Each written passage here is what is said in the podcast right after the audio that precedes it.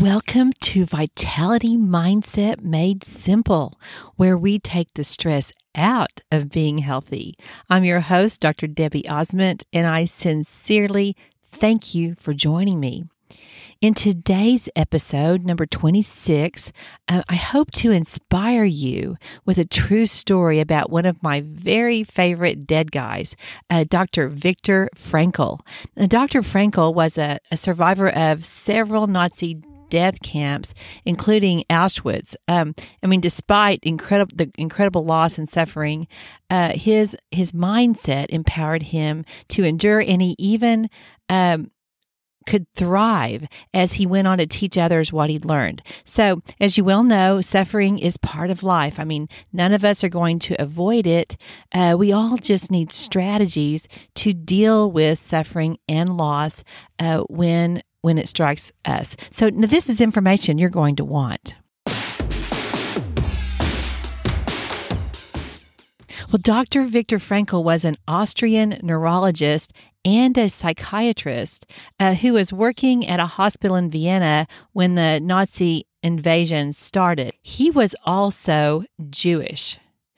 Before the war, uh, Dr. Frankl was becoming quite famous for his research and his uh, incredible insights into mental illness and suicide prevention, uh, depression, just many of the, the things that were pla- plaguing people. As the persecution against the Jews intensified, uh, Dr. Frankl and his wife were offered asylum in the United States. But uh, however, uh, this risk rescue meant that he would have to leave his parents, a reality that really haunted him. So, so one night, uh, Viktor Frankl took a walk to think, to pray.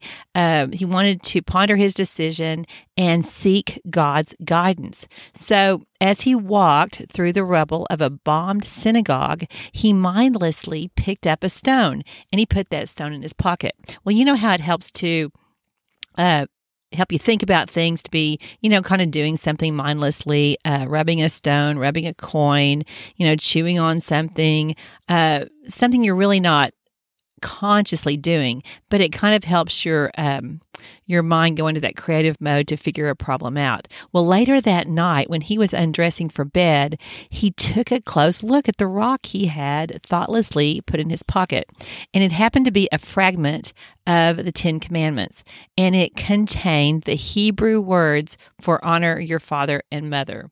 So, so based on that experience, Dr. Frankl decided to stay in Vienna and um, with his with his wife who was pregnant. I don't know if I mentioned that earlier, but that's pretty key. Uh, as time went on, he and his wife, along with his parents, ended up, you know, on trains headed to Nazi Nazi work camps, and of course they got they got separated. Um, he pretty much knew that he had lost them, and sure enough, he had. So, you know, over uh, the next five years or more, Dr. Frankl endured you know, starvation, torture. He witnessed suffering beyond belief. Um, he he describes uh, in his. I, I, love his books, and I'll and I'll tell you about those in a minute. But he describes people uh, who would get their hopes up for a rescue, you know, of gaining freedom. Say on Christmas Day, they would set some goal. Okay, we know it's it's going to happen on Christmas Day. Then on Christmas Christmas Day would come and go, and they would be just devastated and they would give up. So when they would give up, uh, Dr. Frankl noticed that they would be more likely to get physically ill and die, or they would get so depressed they would, quote, run into the wire, end quote. That means they would give up and throw themselves into an electric fence uh, because they just believed that life was hopeless and meaningless. Now, interestingly, uh, Dr. Frankl observed that the, the people who survived the longest in the concentration camps were not those who were necessarily the physically strong, but the people who survived were those who maintained a sense of control over their environment. So, you know, their environment was really their mind. They only could control their mindset. So, so one of um, Dr. Frankl's many ex- inspiring quotes um, is this. and I think you'll like it. I think it will inspire you. I, I just love it. I, it. It really speaks to me. Quote, we, we who lived in concentration camps can remember the men who walked through the huts, comforting others, giving away their last piece of bread. They may have been few in number, but they offer sufficient proof that everything can be taken from a man but one thing the last of human freedoms. That is to choose one's own attitude in any given set of circumstances, to choose one's own way. I mean, don't you love that? I mean, anything can be taken away from any of us, but we still have the freedom to choose our attitude about it. And we can't help everything everything that happens to us, but um, but we can we can decide how we want to uh, to think about it. So that that particular quote is from Dr. Frankl, Frankl's uh, worldwide best-selling book, which is called Man's Search for Meaning. It was originally entitled a psychologist experiences the concentration camp. Now, he wrote this book in only nine days. Um, and the first edition did not contain his name because he wanted to be able to express himself freely and he wanted um, to not be afraid of any you know repercussions. Now, the English translation of Man's Search for Meaning was published in 1958, and it became an immediate international bestseller. Now, interestingly, Dr. Frankl saw the success of his book as a symptom of the uh, mass neurosis of modern times. I mean, in other words, he didn't think it was a good thing that that book did so well because he knew that the title promised to deal with the question of, you know, life's life's meaningfulness. So I definitely rec- recommend this book. Um, I'd had it on my bookshelf for quite a while and then finally read it um, last year during the quarantine. And I and even though the subject is you know the Nazi regime and concentration camps it's really really an uplifting book. It's a book that I think everybody would um, would enjoy and, and, actually benefit from. Uh, it's just so inspiring uh, you know because suffering's inevitable in life. Uh, it's just how we deal with it uh, that we get to choose, and nobody can take that freedom away from us. You know, Dr. Frankl didn't call his his uh, his ideas, his strategies, vitality mindset, uh, which you know, which is kind of what it, to me it's the same thing. But he did term um, his research logotherapy. Now, logos um, or logo literally means meaning in Greek, and there's so much we can learn from logotherapy, uh, no matter you know where we are on life's journey. It's it's a meaning centered approach and promotes freedom of choice and personal responsibility. Um, his treatment, Dr. Frankl's treatment philosophy was based on his experience of, you know, all that he saw, um, you know, amid this immense suffering, and and it's based on his decision to pursue meaning or define meaning through that suffering. Uh, he believed that uh, we can't change a situation. We don't have to necessarily think it's good, but we have to change ourselves. We have to change our perspective, and um, that's essential to thrive. And uh, because he made that very decisive dis- you know action he's helped millions and millions of people. He's written other books. He's lectured worldwide. Um, and he's even helping people now. I mean as i said one of my favorite dead guys he died in 1997 at the age of 92 but logotherapy um, you know a therapy through meaning or finding meaning in, in life is used in many, many counseling situations, including um, even among some Christian counselors. He also tells a story in one of his books. I don't, I don't think it was Man's Search for Meaning, but I've read several about a man who lost his wife. It was one of Dr. Frankl's uh, patients who was just so depressed because he lost his wife. He loved his wife so much and he just didn't think he could go on living without her. So, so Dr. Frankl uh, said, well, well, what would have happened if you had died first? And uh, the man just got this look on his face and tears in his eyes, and he said, Well, she would have been devastated. And so Dr. Frankl said, So because she died first and you're the one experiencing the devastation, you saved her from that. You you've taken that pain from her because she didn't have to live without you.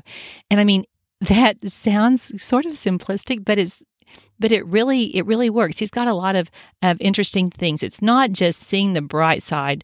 It's um it's actually just finding meaning, really finding um looking at the events of life and finding meaning because you know we all are searching for meaning life without meaning is, is the experiences are pretty useless. I mean, um, you know, basically, uh, you're the boss of your own thoughts.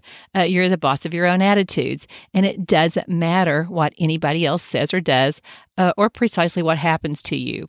another book that Dr. Frankl wrote later was called uh, "Yes to Life," and that's where I why I named the podcast this. Um, it's it's actually called "Yes to Life in Spite of Everything," and it was just recently translated into English, actually in 2019. Now, it's a compilation of a series of public lectures that he gave in Vienna, um, you know, after the war. It's it's a really great book. And uh, so logotherapy, let's talk more about logotherapy. Dr. Frankl's logotherapy has means healing through meaning and it has three parts. And anybody can apply these strategies to big things in life or even to little things in life. So the first part of logotherapy is to develop a redemptive perspective on life. Uh, also known as an eternal vantage point. Um, the second piece is um, that you need to pursue a purpose higher you know bigger than yourself uh, pursue a purpose bigger than yourself. And thirdly you have to nurture uh, just a few close relationships in your life where you can be authentic and where you can be accepted unconditionally.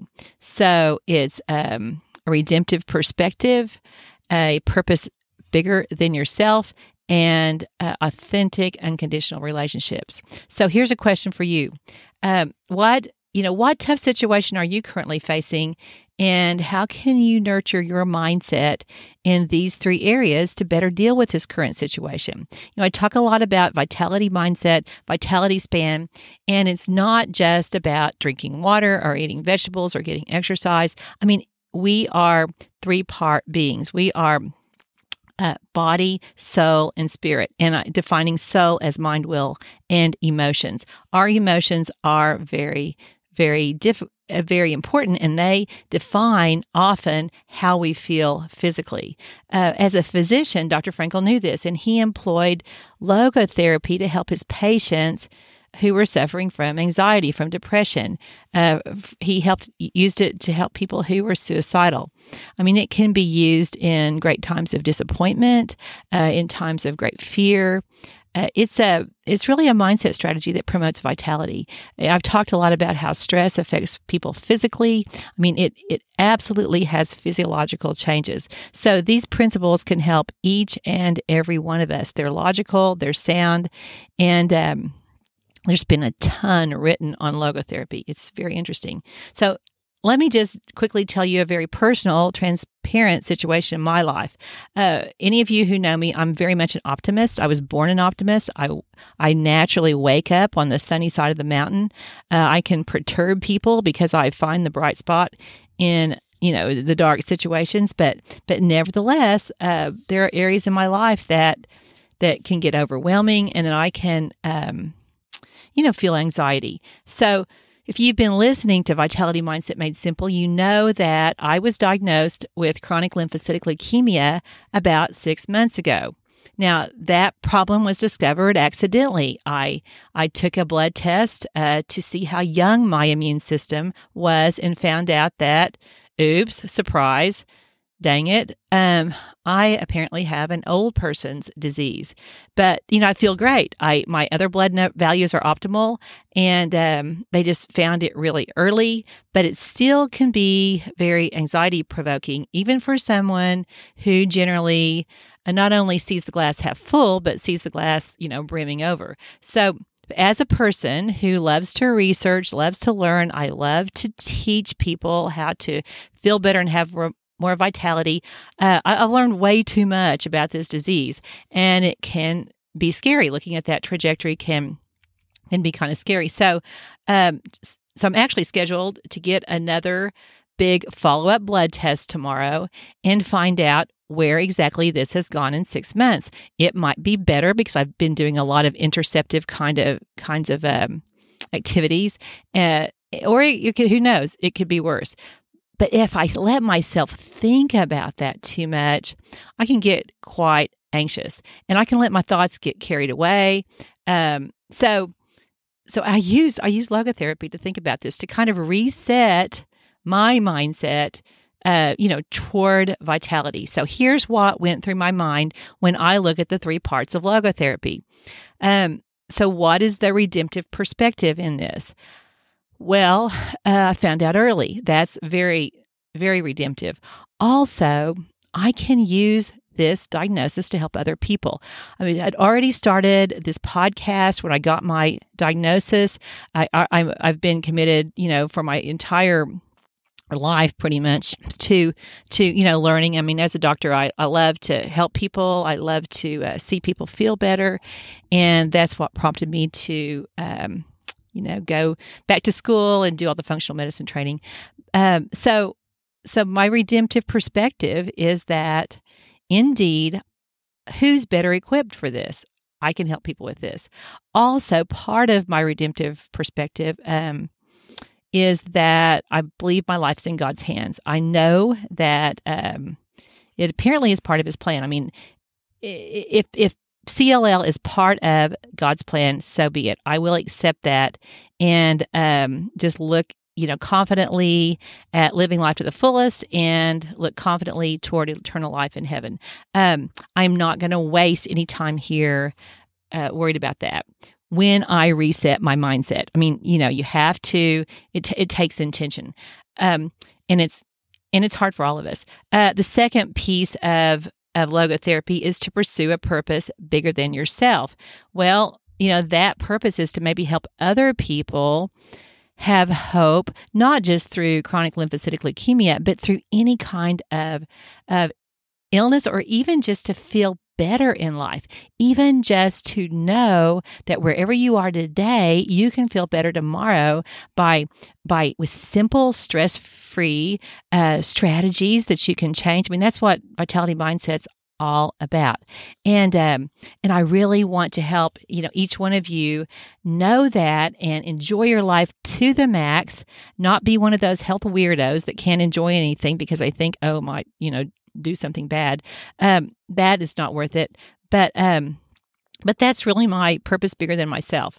And then thirdly, uh, the third piece of logotherapy is to nurture a few close, authentic relationships, and I thank God for that. I have uh, I have my husband and my family, and I have some awesome, awesome friends, and um, I you know I want to be you know better at really nurturing those things. So I hope this helps. I mean, you know, how can logotherapy help you? How can it help you have a stronger vitality mindset? How can it help you have a a longer vitality span. I mean, think about your redemptive perspective. I mean, do you believe that um, God is really in control? Do you live with joy? Do you live with hope? You know, what purpose bigger than you yourself are you pursuing? I mean, this doesn't have to be. It's different for everybody. It doesn't have to be like world hunger. I mean, it can be you know, working in a community garden. It can be helping a neighbor, you know, Meals on Wheels. I mean, it can be raising your own children, it can be nurturing your grandchildren. I mean, your purpose, bigger than yourself, is what gets you up in the morning, it gets you dressed, it helps you really seize the day.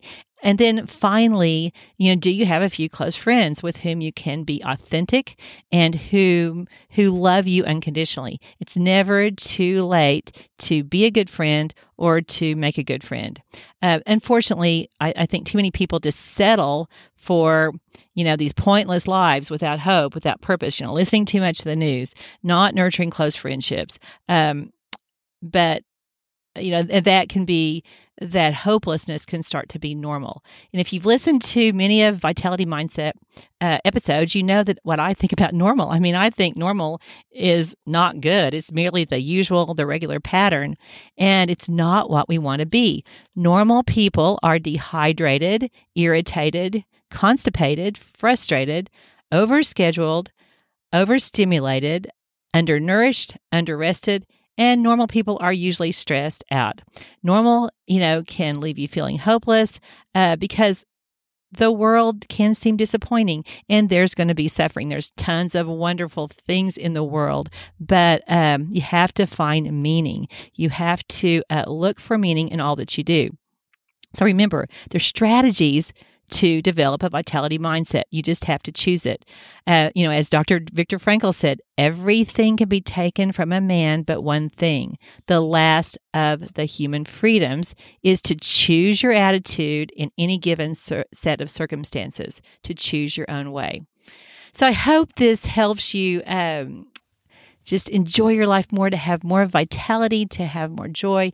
Uh, I appreciate you joining me today for Vitality Mindset Made Simple. Remember, healthy does not need to be confusing, expensive, or no fun. Thank you for uh, spreading vitality mindset made simple uh, i would just ask each person listening to just tell one person about the podcast. Uh, maybe it could help them inspire them. We're now in 240 cities and 23 countries and that's because of you. I thank you for subscribing and i thank you for sharing. Blessings until next time